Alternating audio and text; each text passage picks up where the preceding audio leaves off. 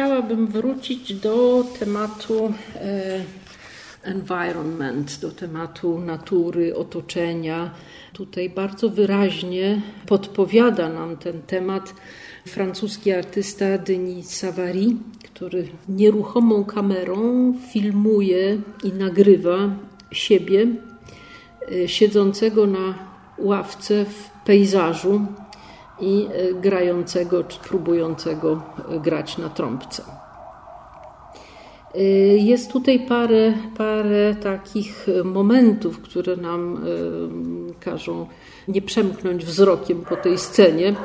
bo na tle takiego pola ze zbożem pod drzewem stoi ławka należąca raczej do miejskiej, parkowej rzeczywistości niż do rzeczywistości wsi. Obok stoi zaparkowany motor, ale też obok jest taka polna wiejska studnia, która może tutaj nawiązywać do troszkę podobnie skomponowanego obrazu Tycjana Koncert Sielski Także znowu tutaj można myśleć o rozmaitych poprzednikach i o tym, co jest uderzające na wystawie, to znaczy o traktowaniu przeszłości jako repertuaru motywów, do którego można się odnosić, które można przywoływać i że możemy się między sobą porozumieć artyści i widzowie w XXI wieku, właśnie odnosząc się do rozmaitych y, obrazów i dźwięków z przeszłości.